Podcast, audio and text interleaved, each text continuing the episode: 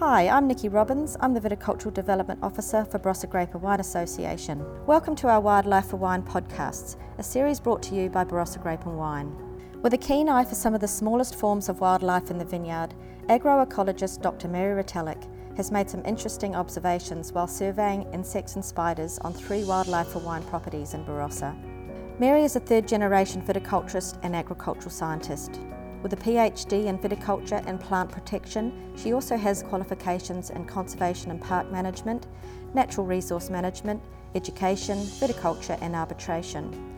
She is currently rolling out the Eco Vineyards project across South Australia, and amongst her many memberships and directorships, she is also a director of Wine Australia. Sean Kalleske is the owner and winemaker of Laughing Jack Wines, which incorporates 17 hectares of vineyard, which he also manages. Growing up in a family vineyard and with his keen knowledge of birds, Sean's love of wildlife extended into the vines. Improving soil health has been a strong focus for Sean, and this has led Laughing Jack to adopt organic management strategies. Sean believes this management system has paved the way for better water retention throughout the vineyards, which has been especially evident in the dry period we have just come out of. As we walk through the hilly Moppa vineyard in the northern Barossa, Sean begins by describing his transition to organics and the results for biodiversity and establishing global markets. About 15 or so years ago, I made the move from uh, cutting out all chemicals um, and going to more of a sustainable uh, viticultural program, and, and I found that that has really helped with the overall biodiversity with, within the within the vineyard. And what do you mean by biodiversity in the vineyard? What, what do you mean by that exactly? What, what benefit is, is that to the vineyard? I mean, we talk about, say, wine quality. Um, obviously, probably the weather is uh, the one that uh, has the final say, but, um, but certainly vineyards is, you know, probably certainly one of the most important aspects. And so if you've got healthy soil biota and, um, and things working uh, for uh, the benefit uh, of, of, the vineyard, what I find is when, when you have a very healthy um, biodiversity, you need obviously less chemicals. I think the soil holds nutrients and, and, and water tension better. Certainly in terms of the way the climate is now with you know, the climate changing and, and certainly the, the rainfall um, certainly in the last two years has been very low. Um, I find that uh, by having a, a very healthy uh, ecosystem and, and that natural biodiversity in the vineyard, actually, it actually you can grow grapes with, with less, less need for water. Obviously, with certain insects, um, you can have sort of some quite damaging insects that can cause problems within the vineyard. So, I just find by having very healthy soils, um, there's a natural tendency for more beneficial insects within the vineyard. And again, that by by doing that, again, keeping out um, keeping out um, insecticides, pesticides, and herbicides. So I think that that uh, that is very beneficial. Yes. So as well as being you know good for the growing of the grapes, is that important to the marketing of your wine? That story of your wine as well. Are people becoming consumers becoming more aware of what they're drinking? Do you think, and where, where that where that food source is coming from? The answer to that is yes. Certainly, I agree that they are wanting to know more about where their product comes from. Uh, and I like to see that continue because I think Europe still leads the way there, but I think in Australia we're, we're, we're certainly closing the gap, and, and I feel that um, I feel that uh, yeah, people are certainly conscious of um, what they're drinking. Yeah, perhaps we'll um, have a chat to Mary. Now, Mary, um, with the Wildlife for Wine project, obviously we've been able to get you to do a, an arthropod survey on Sean's property. Did you want to just, I guess, outline why we would do a, um, an arthropod survey on, on a vineyard property? What are you looking for? So I looked at um, three sites throughout the Barossa, both at um, and, and Moppa, and we looked at a range of different vegetation types. So we looked at vineyards to see what was there as a baseline, and um, then we were able to compare that with two lots of uh, revegetated area and also some remnants uh, which we can see here at Sean's place. I was able to then go through and have a look at uh, what uh, types of um, predatory arthropods were there. So that's looking at insects and, and spiders that we can collect using a range of different collection methods. And it gives us some really important insights to the diversity of the insects that we're, we're seeing in these vineyards. So I came in two dates in November, and the weather was a little bit like today, a little bit windy and, and rainy. But we saw a diversity of good bugs, uh, insects, and spiders that um, a lot of the grape growers will be familiar with. So, um, uh, green and uh, brown lacewings, uh, ladybird beetles, um, orb spiders. But the real surprise to me was um, we found a tremendous number of um, uh, predatory shield bugs, which is just so fantastic to see in the Barossa. Mary, I was going to ask you about we're here on um, Sean Kalleske's property out at Moppa, and where there's about a 30% um, 30% area that's been regenerated, regenerated. as well as revegetation. So that's quite a lot compared to, I guess, the average of the Barossa overall. Do you want to talk a little bit about that? Yeah, I think um, when we're looking at property scale, to be able to enhance the biodiversity is just so important because we're essentially future proofing our vineyards. We're building resilience in these systems so that they're able to better adapt after change, and sometimes that change can also be extreme weather events.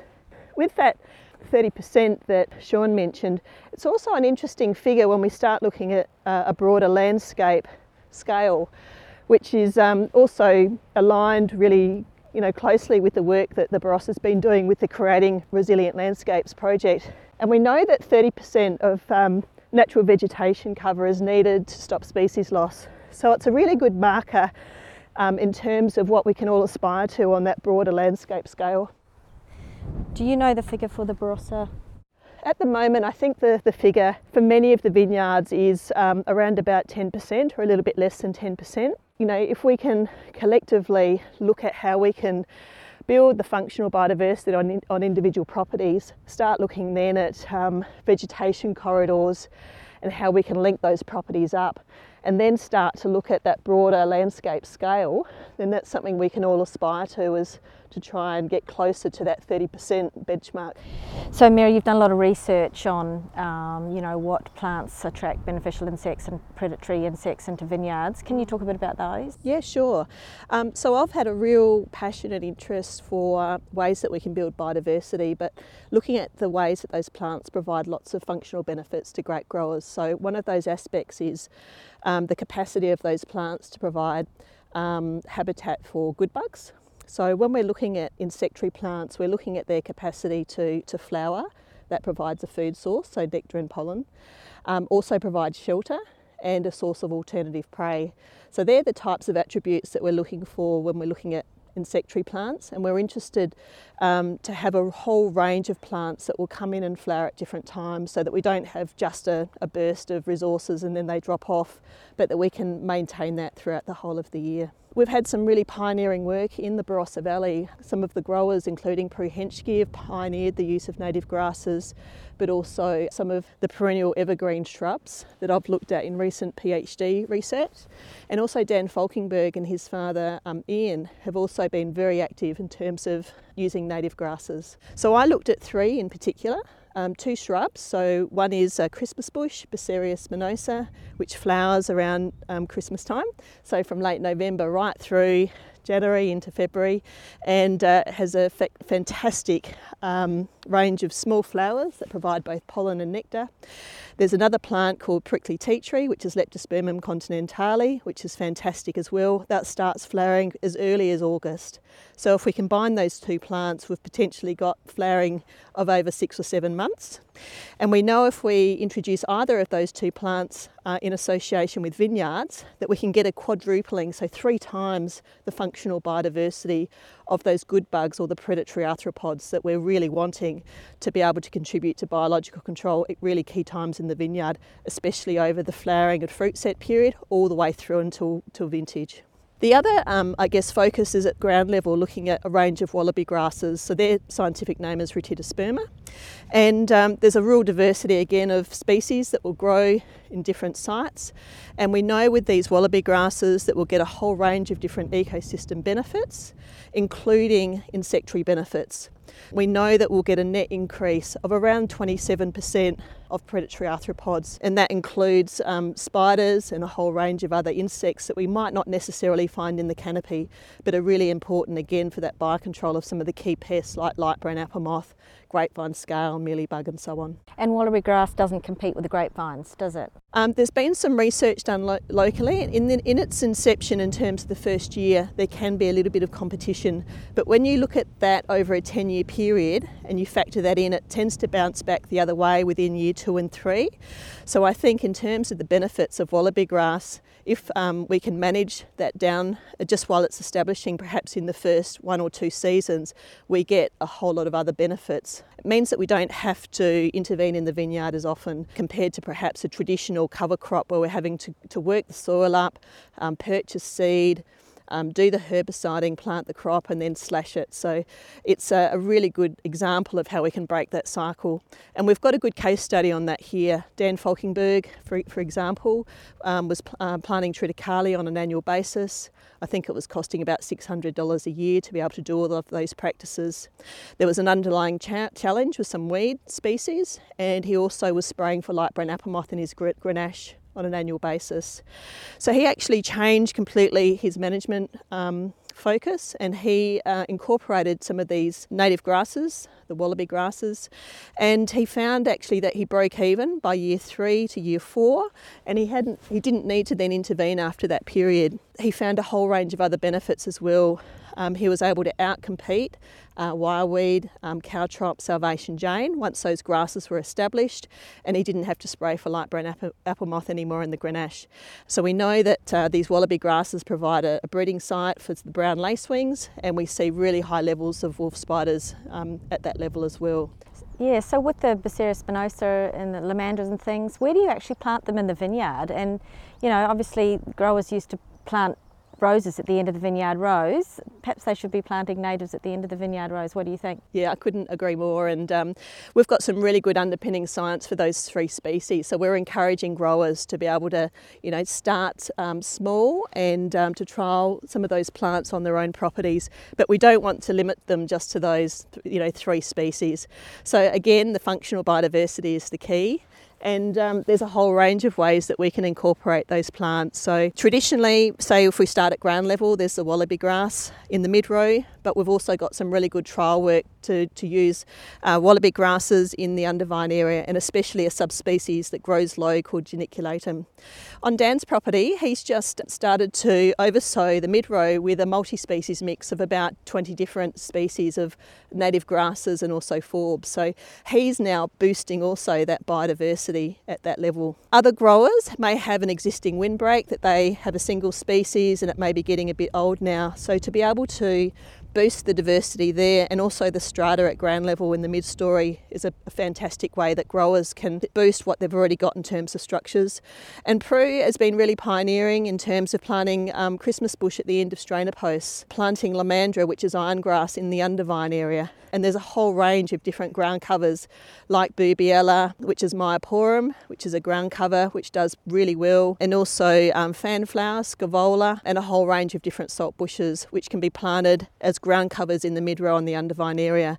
So we've got um, a tremendous opportunity to be adventurous and to be able to continue to trial out these plants and see how they perform. And it's not, I mean, we're not just saying to growers go out and have a go at this and see what happens. We've actually got quite a few years now of research, haven't we, which shows that it is beneficial to have these plants in the vineyard. Yeah, the, the underpinning science that we have is for a reasonably small suite of plants, but the observations that I made when I did my PhD was that where we have a great greater level of biodiversity, we are consistently getting higher numbers of the predators, the good bugs that we're looking for, compared to herbivores or those insects that might nibble on the leaves of, say, grapevines.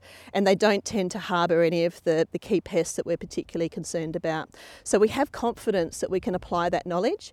We also know that about 90% of Australia's flora and fauna is endemic. So if we're planting native plants, they're naturally adapted They're used to our dry Aussie conditions, and we're also going to attract or find in association those good bugs which are native, which naturally co evolve with those plants. It's really going back to nature and observing nature and working with nature so that we can work smarter rather than harder and not have to intervene as often. Does it take a lot of time, Mary, to establish these things? And, you know, is a lot of work for growers to, to do all this? Or is it just an initial setup and then sort of let it go? How does it how does it work? You know, we've got tremendous resources through local nurseries. So we have the Barossa Bush Gardens, there's the Kersbrook Landcare Nursery.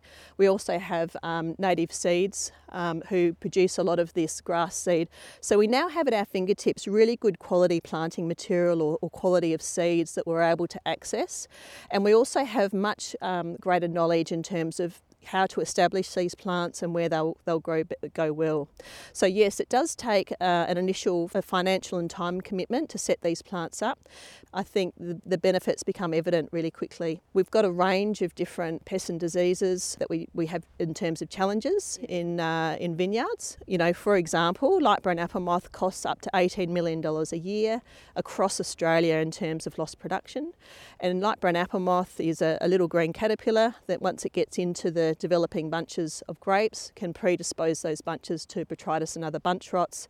That costs the sector about $52 million a year across Australia. So $70 million hit. So if we can potentially you know, kind of head off that damage by managing that insect pest and doing it naturally, um, we can potentially um, save a lot of potential economic loss. So it's understanding the dynamics of those relationships um, and what insects we need to encourage in order to get the benefit. There's potentially thousands of little workers in the vineyard that can do that you know, job for us for free if we just understand how to attract and to look after them. Shall we walk over to here?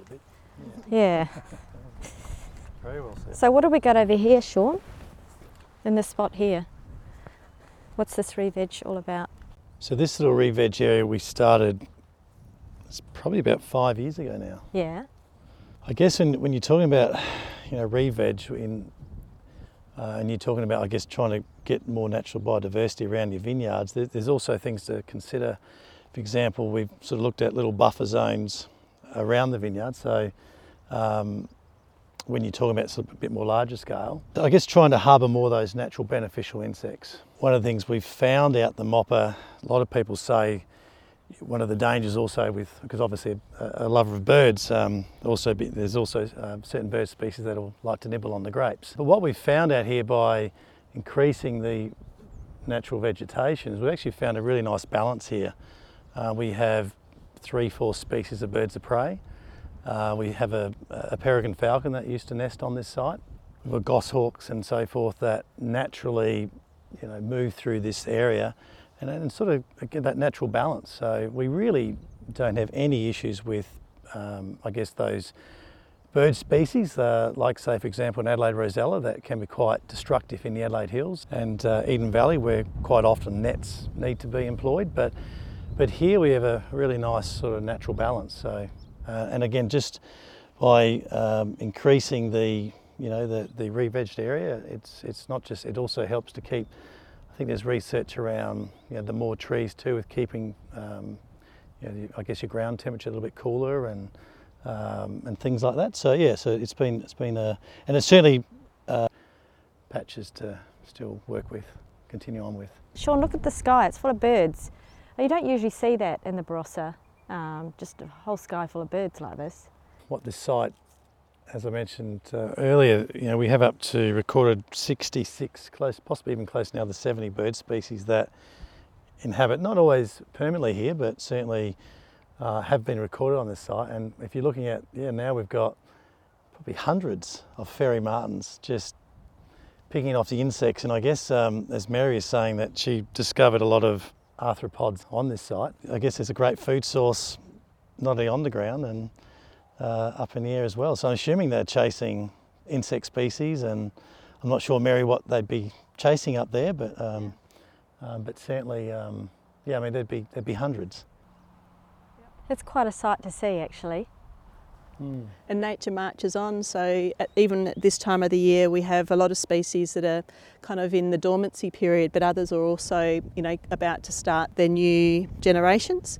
So even at this time, we've just seen that there's a predatory shield bug. Even though that's a fantastic bug that we want in the vineyard, it's also a food source for species like lizards, um, microbats, which can eat up to half their body weight, and insects every night, insectivorous birds, which in turn become food for um, predatory bird species and perhaps raptors too. Yes, and I've just noticed some uh, welcome swallows as well there. So Yeah. two two species just having a great time. We find with lizards, um, I particularly have a, an interest in lizard species here, and I know that we have to we'll just go around because that fence is electric too, by the way. We don't want Um, to drop that, jump that one. touch that. but we have we mostly hand pick, Yeah. but when we machine pick, we actually have spotters. So this particular vineyard's hand uh, machine picked at one of very few that we um, we pick that way. So we have a, a spotter to any lizards that might come through the machining process. Actually, they get rescued, Yeah. and quite often that's why part of the reason I developed this area with the rocks and so forth, and uh, that was where I generally placed them. But surprising, on a six-acre vineyard that's machine picked, we will approximately three bearded dragons each harvest. Wow. So you can, you can imagine the scale of the problem machine harvesting can can have. And some of those rocky areas are fantastic habitat for not only the lizards but also a whole range of different spiders as well. So while we're talking about habitat, um, rock formations are, are a really fantastic way to be able to boost um, some of that habitat as well.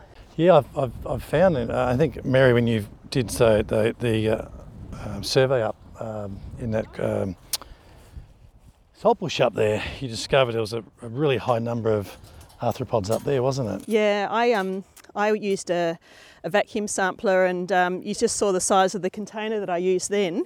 Um, I was literally getting up to half of one of those containers Wow. full, and there were a whole range of insects which were probably more so passing through. They weren't particularly predators or herbivores, Yes. um, but they provided a really valuable food source for a whole range of other you know, insects that would eat them. But I found parasitic wasps there. So the parasitic wasps are particularly important for biocontrol of light brown apple moth, Yes. Yes. grapevine scale, and also mealybug. I had noticed that the wasp, but something I've noticed on this property for, if I can even think back to when I purchased from my father in 2001, that there was a lot of those wasps here. I'd always used to yeah, Yeah. wonder what they were, but there, there you go. Yeah, they're tiny. Mo- most of the insects are really, really small, but they really pack a punch in terms of you know the value that they provide in a vineyard setting. Even here at this time of the year, um, sometimes you'll see a native species of ladybird called the common spotted ladybird hanging out on the cordon. So even now, while everything looks dormant, there's still kind of activity happening. Life. Yeah, there's still life in the vineyard. Are they your sheep?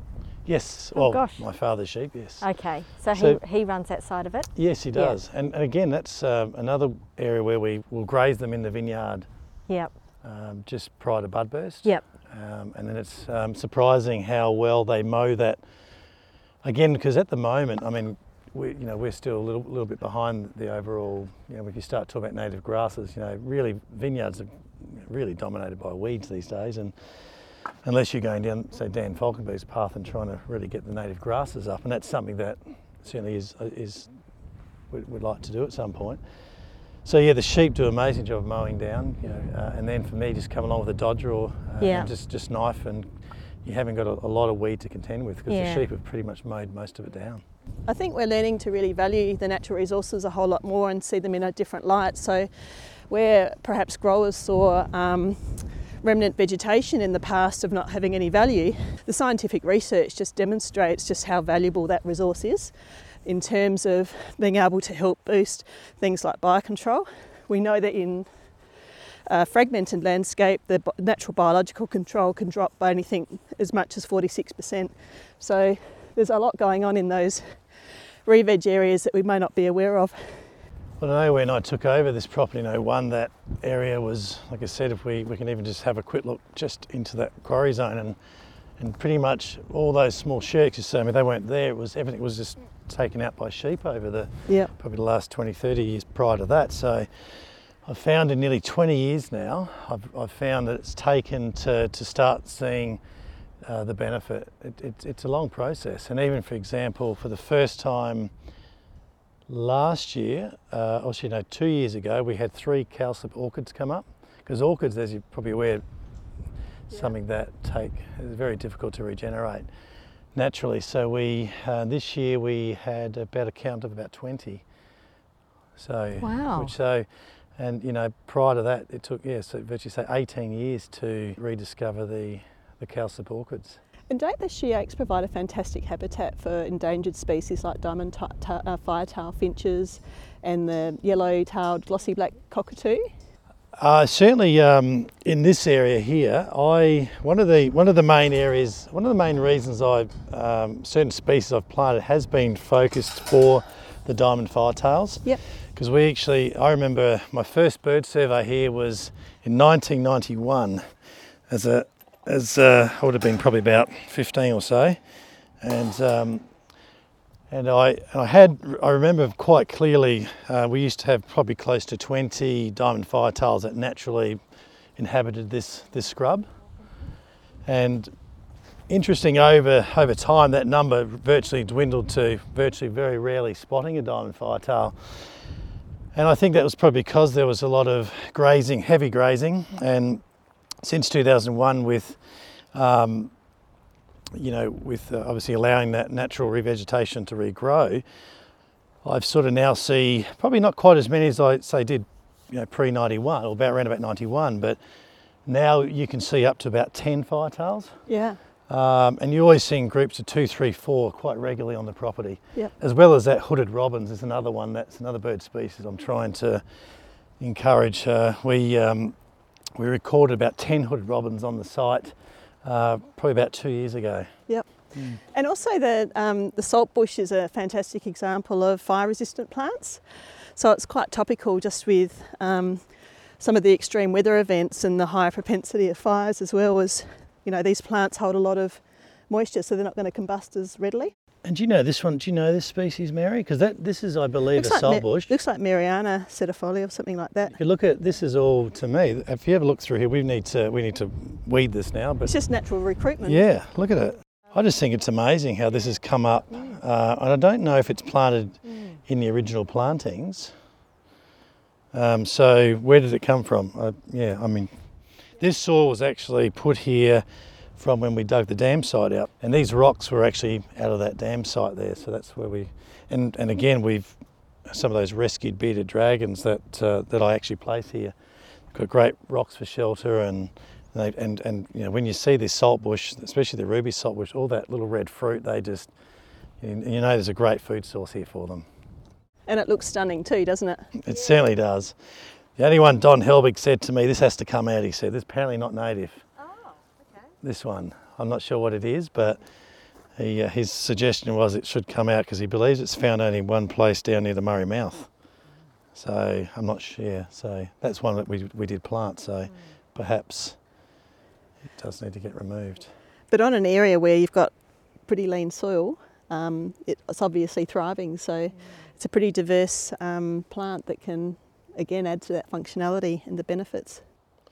But the plan for this whole site is, you know, we've only really just started on this one and it's a lot of work to be done. If you can see that little fenced off area, we do have some native wallaby grass in that little pod area. Uh, we need to increase that. Uh, maybe look at um, maybe direct seeding. And I think maybe uh, we need to look at that on a bit more of a larger scale and just and, and try and manage those weeds and then get that uh, get those grasses in. I'd like to see this, and then also not just uh, grasses, but look at other native species to the area that would naturally occur here, Yep. and and really get the density up. And I think that's one thing Jamie mentioned about um, again, and, and is certainly aware with what we've done over at the re- re-vegetated area to my left is getting that diversity up and that density up also helps with uh, with the bird species. And you're able to access a pre-European plant species list um, quite readily to be able to help inform some of the selection of the species that were here before we modified the landscape too. So that's that's all available. So thanks Mary and Sean for talking to us today about your participation in Wildlife for Wine in the Barossa. Um, good luck with the rest of the project for you Sean and Mary. Your continued work is just so valuable to everybody so thank you again for your contribution and um, watch the space, I guess. Thanks. Yes, thank you. Thanks, Nikki. Thanks for joining us in this Wildlife for Wine podcast, brought to you by Barossa Grape and Wine Association and supported by Northern and Yorke Landscape Board. For more information about this program, you can connect with us at barossawine.com. And if you enjoyed this podcast, join us for two more in the series where we talk with Australian native bird expert Ian Falkenberg and Barossa grower Evan Gobel about the benefits of planting natives in and around vineyards, and to bat expert Terry Reardon and Seppeltsfield winemaker Matthew Pick about microbats in Barossa vineyards.